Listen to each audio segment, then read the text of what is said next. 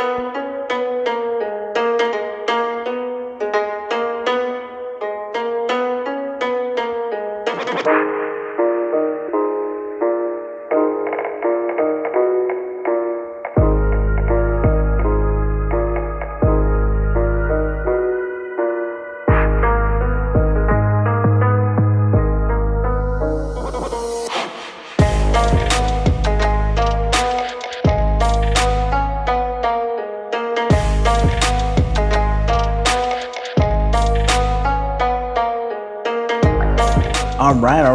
Welcome back to another episode of the Bible Theory Podcast. Thank you so much for joining me once again on this journey on ecclesiology, on talking about the church, something that is forgotten um, in most conversations.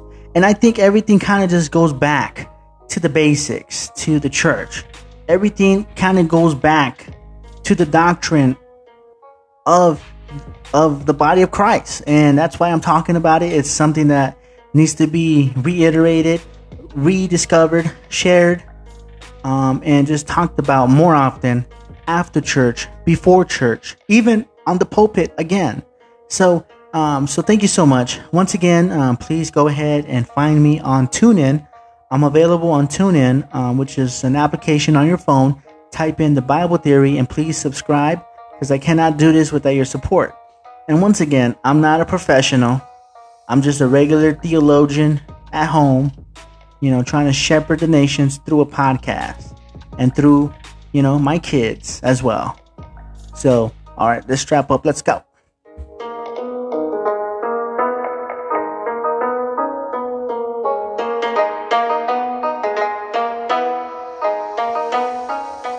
All right, so let's go ahead and um, bow our heads in prayer. Thank you, Father, so much for your word that is true, that is inerrant and powerful. Thank you so much for your teachers in the church throughout history, even the current ones now, feeding the sheep, going out there every week, Friday nights, Wednesday nights, every day, and feeding the sheep. Thank you, Lord. I am so thankful for them. I pray for them that you strengthen them, rise up new leaders, Father, for the future. Point them out to us, Holy Spirit. Bring them up. We need to we, we need to be instructed, Lord. We need to be catechized. We need to be disciples. I pray for more disciple makers, for more disciple cycles people who are crazy to make disciples. Father, we need this. I pray this in your name, Jesus. Amen. Let's go.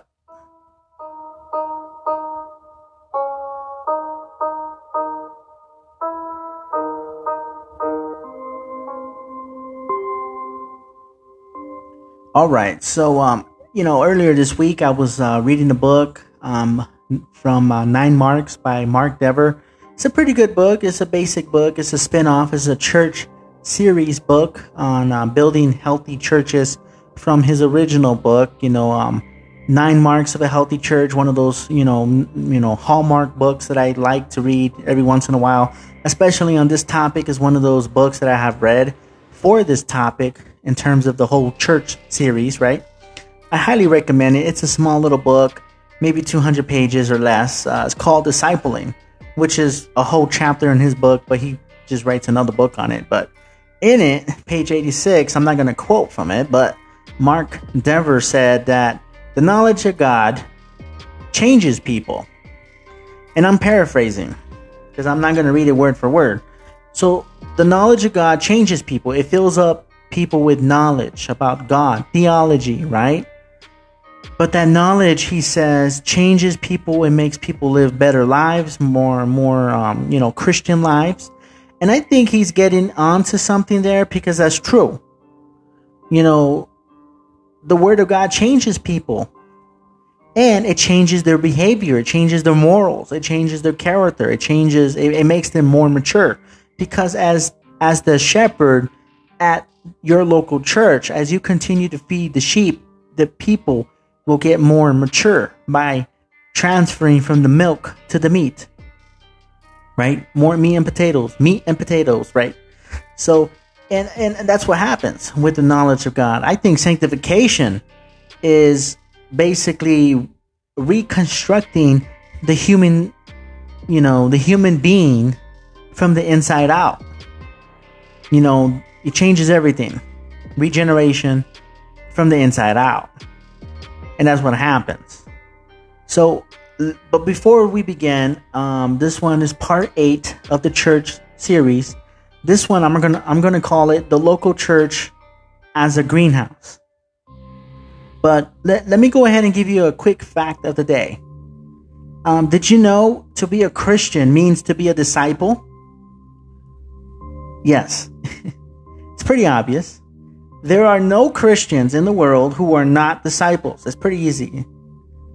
So, you know, the word disciple, it's, it's a nice word. In the Greek, it means mathetate. It's, you know, it's used over 250 times in the NT in the Word of God, and basically it means a learner, it means disciple or pupil. So, newsflash, you know, we we never arrive right to the master level. We never do. You know, and ba- basically we're always on this journey to the celestial city. We never stop being disciples of Christ. And no, I don't mean the biker gang disciples of Christ. I mean the, you know, mathetates of our master and king, Christ Jesus. That's what I mean. You know, and some people like to make distinctions between being a Christian and being a disciple. Like there's some kind of distinction there, but there's not. You know, like you finish Sunday school, somehow you get an MDiv, and then you move up. No, no. It's not Mario. I'm sorry. You know, there's no status from, you know, difference between learner and teacher. However, the Greek word kind of does imply that, but essentially, we we are not Star Wars. you know, see, you know, Christianity is very unlike Star Wars, where you know, in Star Wars you have the Jedi, which are you know typically there's the Jedi Master, which is a high rank in in Star Wars, and then you have the Padawan, which he is in a. I mean, Padawans are basically apprentices. They're very naive people, basically. And they move up, right? They move on up and they graduate. And then they become a Jedi Master. But that's not how it works. In Christianity, essentially, ma- and didaskalos, right? Um, two very important Greek words. One means disciple, one's mean, one means teacher. So teachers and students basically in Christianity, everybody is a mathetate, everybody is a disciple. Um, because we never really graduate from the University of the Holy Ghost. We are all on the same road to the celestial city. We are all moving on up, not to the east side, to the heaven side, to the Christ side, right? We never really graduate from the University of the Holy Ghost. Like Jesus said, a servant is not greater than his master. So let me ask you a simple question Did Jesus provide teachers for his church? Of course he did. Yes. Ephesians chapter 4 11, 1 Corinthians chapter 12, verse 28. He did. Jesus gave didaskalos to the local ecclesia. And by the way, you know, the church um, does have a warning um, there for us in James chapter 3. There's a warning about um, an overpopulation of um, teachers. So I, I, you know, you should read it. Anyways, for those who do teach didasko, teach didasko, which is very similar to didaskalos, teacher. You know, there are there is a double honor that they do qualify for because of their labors in the word and doctrine which is basically Paul says is a paid salary. Anyways, moving on. What are didaskalos are supposed to be doing? What are teachers supposed to be doing? I said it last time that, you know, their primary function is feeding the sheep. And there's a lot to that. Um, so let me go ahead and flesh out eight um, bullet points of how or what they're supposed to do Okay, number one, laboring labor in the word. Basically, it's pretty obvious. Like I said, the local church is their employment. Um, number two, preach the word, which which means they're text driven, they're expository type preachers um, and teachers. They are rightly dividing the word, right? Number three, they are correcting. Um, they are number four, they are rebuking. Number five, they are building up, encouraging. And number six, giving careful instructions. Number seven, making disciples. Number eight, baptizing. So those are quick little eight things that I found of what didaskalos are supposed to be doing in the local church. And of course, they are supposed to be doing tons of other things. But let me go ahead and zero in on number six and seven real quick for you, which which is giving careful instructions, 2 Timothy 4 2, and making disciples. Matthew 28 19 and 20. Because, newsflash, making disciples goes way beyond the four walls of your church. Okay? It really does. And I pray you see that. Basically, this is how the church becomes a greenhouse. Is wait a minute. Is by the PhDs? No. By the WWEs? No. By the wits of men, like my Scottish friends out there would say? No.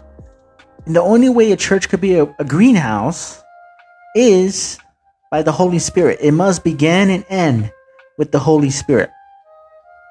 It should be a given, but it's really missed and it's sad. Because a lot of churches out there believe that we are winning the culture war somehow. Like, show me. I, I want to know. Like, we are, we are not, obviously. They pretend that the, that the world is on their side but the world is not on our side. You know, modern Christians, they don't give out careful instructions anymore like they used to. You know, so in a modern church, you might find something like this, and I found four things. Um, you know, it's there's more, but you know, these are the typical. So number one, you know, we don't like to listen to the dead guys of the church anymore. So go ahead and get rid of them. Let's not listen to Calvin or Spurgeon or Luther Whitefield, and especially Augustine. Come on, let's get rid of them. Why? Because, you know, we're smarter than all of them, of course. Number two, instead of giving careful instructions, um, we are going to just keep it simple for people and just like break it down in a nutshell type stuff. you know, like, you know, preach once a week and like, instead of teaching, we're just going to be preaching the whole time. Really? Yeah, let's see how that works. Um, number three, instead of making disciples, you know, we're just gonna like make good, it, you know, people. We're just gonna make good people, and especially we want them to be good attendees. You know what I mean? so we want them to feel good when they walk out of our door. Yeah. Okay. So we want them to feel comfortable. Mm-hmm. Let's see how that works. And then we want them to be singing really good on a Sunday, you know, like a giant karaoke session. Mm-hmm. And then we won't rebuke any sin. Let's not talk about sin, by the way. And then number four, instead of making disciples, then what are you doing? Basically, you're making friends. You know, you know, so there's no older man teaching the younger man. There's no older women teaching the younger women. There's no pastoral visits at all. Um, most people don't even know where the pastor lives or whatever. Never been to his house, anyways. You know, who cares, right? Let's move on. So, the, and, and essentially, there's no bridge being built between seminary and the church. There's no catechism. There's no theology. There's none of that. It's nothing but a big old dinner party. Hashtag got milk. Yeah, let's see how that works. Okay, so if the church is going to um, be relevant, by the way, so, you know, basically, this is what needs to happen. Teachers must become catechists and disciples, basically everybody of Jesus, they need to become great learners of the Word of God. They do, because pastors are catechists. Did you catch that? They are. Catechist is a Greek word, by the way, just means instructor.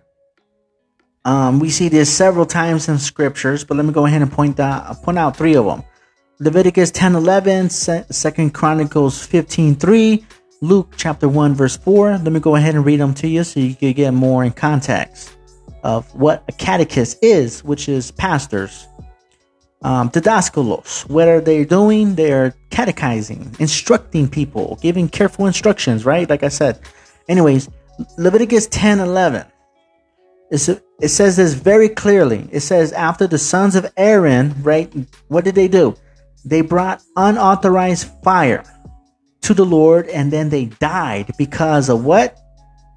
Incorrect worship. That's the reason. That's the reason why they died. So the Lord had to talk to Aaron and say, hey, he had to pull him aside. And then he told Aaron, give careful instructions to the remaining sons. The word is catechist. And then again, Second Chronicles 15 3, and I quote, For a long time, Israel, Israel was without the true God, without a priest to teach, and without the law. End quote. The word teach instruction is catechist. And then move on to the New Testament, Luke chapter 1, verse 4. Luke informs Theophilus that he intends to give him an orderly account, right, of those things which he already gave him previously in the Gospel of Luke um, by, the, by, the, by the word of mouth. Or, let me give you some Greek, perihon catechist, by the word of mouth. Boom. So the one who teaches is a catechist. You know? So basically, the modern church, what I'm trying to say is that the modern church cannot disregard our didaskalos, or those who are catechists. We cannot disregard the teachers of the church just because we don't like them or they're old and we are new or whatever. You see, in the in the early church, probably in the late first century, early second century, when the believer was a new baby Christian, they were instructed at least maybe maybe minimum three years before they were even baptized. Um, and a lot of this has to do with heresy and protecting the church because of heresy was so rapid. But anyways, they were given the didacte, which means the teaching it, basically the Didache is a small little early Christian manual. It's the Christian manifesto basically that first came out. And let me read let me quote how it starts off for you. And I quote the teaching of the Lord through the 12 apostles to the nations. There are two ways, one of life and one of death. And there is a big difference between the two. Here is the way of life. End quote. Wow, pretty simple, right? Um, looks like they got it down. Where's the Didache, by the way? In the modern church? Oh, yeah, it's gone. See, the term catechism, the C word, it's a very bad word, by the way, in the church today. So, cate- catechism is a bad word. It has, it has a bad rap um, with many, and it shouldn't, basically. But catecheo means to instruct systematically. That's what Paul is trying to tell Timothy um, there in Second Timothy chapter 4 verse 2 to give careful instructions. Basically means to instruct systematically, Timothy. That's what he says. And Paul uses this several times in his letter. He, you know, in Galatians chapter 6, verse 6, he says, and I quote, Let him that is taught in the word communicate unto him that teaches in all good things. Let him who is catechized, you know, sh- you know, repeat and resound the things that he has learned to the teacher. Let's see if he could pass the test. Go ahead and let him um, let him quote. Um, you know, kind of like, like like passing a test, basically. And that's the KJV, KJV for you. So if Luke was the catechist, that means Theophilus was the catechized. I thought that was a pretty interesting relationship there. You see, Giving careful instructions is how the local church makes disciples, by the way. So the church, like I said before, is supposed to be a greenhouse. At least how I see it. Um, cultivating the Word of God, planting the seed of the Word of God, watering the Word of God, and obviously the Holy Spirit is the one that giving growth to everything. So this is a basic element in in church is that the church is a discipleship factory is re- always rep- um, reproducing um, manufacturing um, disciples. We are making disciples. We are disciple cycles. In the church, mathetate, disciples. Typically, typically in the church today, um, we have church programs that take care of all those things, but usually those church programs they technically are weak replacements for what actually is, you know, a lifelong process, and that it's supposed to be a shepherd and sheep relationship there, but there's not. A lot of the times, it's not the sheep and shepherd relationship, and you know, the relationship is pretty much dead in those programs, in those church programs. Because there's a lot of people in the church that don't even know the pastor, that don't even know their their elders. You know, there's a lot of people that just don't know. You know, so they just show up for announcements and that's it, and then boom, maybe like 20 people know about them, but that's about it. Um, so basically, it's in virtue. Basically, what I'm trying to say is that it is virtually impossible to do the Great Commission without making disciples in the local church. And and let, let's see how this is played out. So follow me here. Sadly, you know, when I look at, you know, outside the window in our at our you know, at our major cities, for example, like Chicago, you know, so here's this uh, report that came out in April of 2021 that Chicago saw 131 murders. Okay, that's 131 by the way and 706 shootings, which is way up from last year, within the first three months of 2021. Boom. So, you really want to know how the regional church and the local church is doing in Chicago? Uh, you know, it's not looking pretty. Let's just say that, okay? It's not good. But all of this, you know, Chicago is basically a symptom of what's going on. It, it's the impact of the reinventing of the wheels of ecclesiology, of playing around with it, right? Not preaching sin, not rebuking, not correcting. All those churches, you know, in balance, not giving careful instructions, not really making disciples of those people in Chicago. Um, basically, is impacting the very fabric of society in Chicago and some of the major places.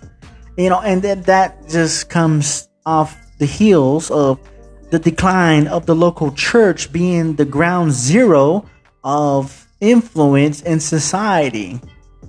Influence is basically shifted to the universities, to online. It has moved away from the pastors, from the elders, from the deacons. And that's that's true. And that's where and that's where it has gone out the window. So the lack of catecheo in the church is real, by the way. Like I said last time in another study, that um, Bible illiteracy is real. Yeah, the lack of catecheo is real, and they go hand in hand. And here's another study in Barna that reveals that only 1% of today's churches are doing a, a very well job at discipling new and young believers. Whoa, only 1% of today's churches are actually discipling baby Christians? Wow. 1%. Wow, okay. Uh, and then within the same study, six out of 10 churches feel that they're, you know, disciple, that their, that their quote unquote discipleship programs are not doing too well. Six out of 10 churches feel that way. That's 60% FYI. So, and then looking at themselves, looking at their own churches, the same study reveals that only 8% say that they're doing quote unquote very well. Wait a minute. Wait a minute. What happened to that 1%? So obviously they're giving themselves, you know, a good pat on the back, but everybody else, yeah, yeah. so while, you know, they're saying only 56% saying that, you know what, we're doing somewhat of the discipling, we're doing something. 56% of churches say that. And then still only 17% of believers say that they only meet with a mentor. That 17%?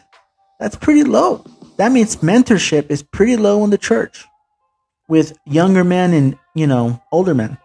So and i and i have tested that because you know i struggle in that area finding a good mentor. It's really difficult. So anyway so back to my question. Who is doing the instructions by the way in chicago los angeles dc you know south central you know in other major cities? Who? Oh yeah, I'm not saying there's no churches there. I'm saying like you know who's who's doing the disciple you know, who's discipling the nations there? You know, I want to know because you know, I'm not saying there's no churches there or whatever. Or there's no grace or whatever. There's no victories. That's not what I'm saying. I'm saying like, you know, Chicago doesn't have a gun problem because they they don't. They have a criminal problem, which is a moral problem, which is a character problem, which is an instruction problem, which is the church's problem, by the way. You know, and, and the same thing for LA. LA doesn't have a filthy rich problem. They have a homelessness problem. Which is you know, I'm not trying to say that the church could fix all of these issues, but I do believe Jesus can. And he can through the word, through preachers feeding the sheep, discipleship, by the way. And let me go ahead and give you um, some of my ideas ideas on how the local church could be a greenhouse. So here's one. They're not bulletproof. Here's some of my ideas. Like I said, I'm not a professional. I'm just like you. Okay, so uh, so uh, follow me. Okay. And I understand every city is different, so none of these are, you know, some of these are not going to work in everything. So this is not like a one size fits all. Okay. All right. So that's a disclosure you know, churches, reformed churches, they need to start offering biblical counseling for drug addicts, porn addicts, marriage deficiency, marriage education, basically, uh, parenting, you know, teen and guidance, all that. They need to, um, you know, raise up a team of biblical counselors in the local church. You know, they need to require young and old couples for, you know, marriage education. Like they need to, because marriage, divorces, all that stuff is through the roof. We need to slow down and give careful instructions again in all of these areas and all of these broken areas around our neighborhoods. It really is. It, it, it's a pandemic. And the church has the answers. And it's called the scriptures. And unless we don't do nothing about it, the church is gonna be, you know, totally rolled over and swallowed up, like it like it has in many cases, and like I said before, like it has in Europe. Young men needs they need to do things. Young men they need guidance. So I would start with the young man and start doing apprenticeships. You know, like have a legit apprenticeship outreach ministry where young men could go in there for a year or three years and learn plumbing, automotive, electrician work, framing, software development, business development, all these things that a young man needs, raising kids, you know. Same thing for the young young women. Young women needs need apprenticeships, ministries too. Outreach. They need to learn nursing, I don't know, veterinarian, homemaking, baby delivery, cooking cooking class, all these things in the church. Um, the church needs to start doing um, uh, reintegration programs, not programs. I hate that word. Ministries, outreach. They need they need to put together a prison ministry team of uh, people who will work together with with probation officers, with law enforcement, and work together with um, you know former um, inmates from prison who are getting out on a good term basis to re-engage, uh, to reintegrate um, with society, starting with the local church. And I think the church has a huge opportunity, huge opportunity on its hands as the government continues to just let people free. Um, so the church needs to start leading that. Um, I think there needs to be a guarding outreach for the poor. Uh, you know, some giant you know, community garden for the poor. But in order to get the food, you must tend the garden. You know, I think there must be, um, you know, reformed churches. I think they need to do um, um, job placement, um, career outreach, resume building. You know, haircuts for the poor. You know, um, free, free, um, you know, three piece suits for anyone who has a job interview. You know, worship service every day, not just Sundays a call to worship Monday through Sunday. I think we need to up our uh, gatherings, not just once a week, twice a week, three times a week, but I think we need to do it seven days a week now. because the culture is just going out of hand. And I think we just need to start doing it like seven days a week all the time now. Um, prayer meetings, I think we need to start doing that every day, not just Wednesdays or Fridays. Um, nurse, we need to have a nurse on call 24 7. Um, obviously, what ha- after what happened, what happened in 2020, um, we need to have English classes for immigrants. Um, Reformed churches, they start need to, I think they need to do um, U.S. citizen classes for refugees seeking U.S. citizenship um, mentorship programs or outreach. I don't know why I keep seeing programs. Mentorship outreach. Um, older men are basically assigned two to three young men.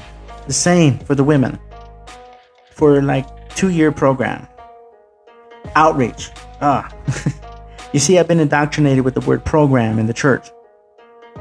Um, baptizing um, crash course. I think is a one year devotion for new Christians. I think you just give them the Didache. um, Bible college training for all members. I think you need to have like a like a 30 book challenge, um, maybe like a five book challenge and a, like a 10 book challenge.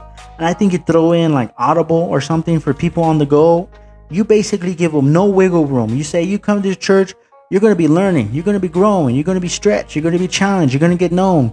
There's no such, even if you're an introvert, you're not escaping us because everybody's involved. Everybody, no one is a consumer here, right? No one's sitting down, leaving, doing nothing. Everybody's involved.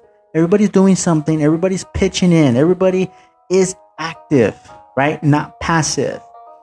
Um, and then like teaching the creeds and confessions before, you know, before the sermon starts, basically.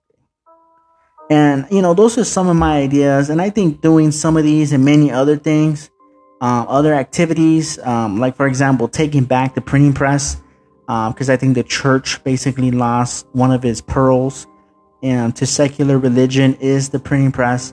In other sections of society, obviously, will come in time, but you know, doing these things, doing these activities in time, should reinforce the church's culture that we all want to see. You know, and like I said before, if we don't start applying the Bible then the Bible is useless. But I think we need to take it down a notch and start at home. Okay, honestly.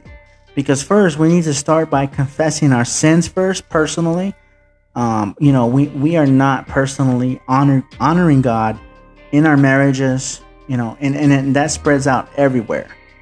In our church building, we are not cultivating the word in our major cities you know, our churches are lacking mentors, mentor, you know, mentorships, internships, apprenticeships. You know, we're not giving careful instructions anymore to the majors of theology.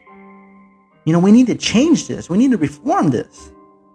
You know, and and and and, and the change must begin at the local ecclesia, the local communion table, the local elders, the session, the deacons, they must be reformed. They must change in order for the local members to change. See, if the if the if the leaders won't change, then the members won't change. But if the leaders change and reform, then the members will change and reform. And I'll end it with this. Just like Sinclair Ferguson said, we must become disciples who make disciples. It's just simple. And I'll leave it there because I got to go. All glory to God. Soli Deo Gloria. Don't forget to subscribe and stay tuned to the next episode. Soli Deo Gloria. In Jesus' name. Amen.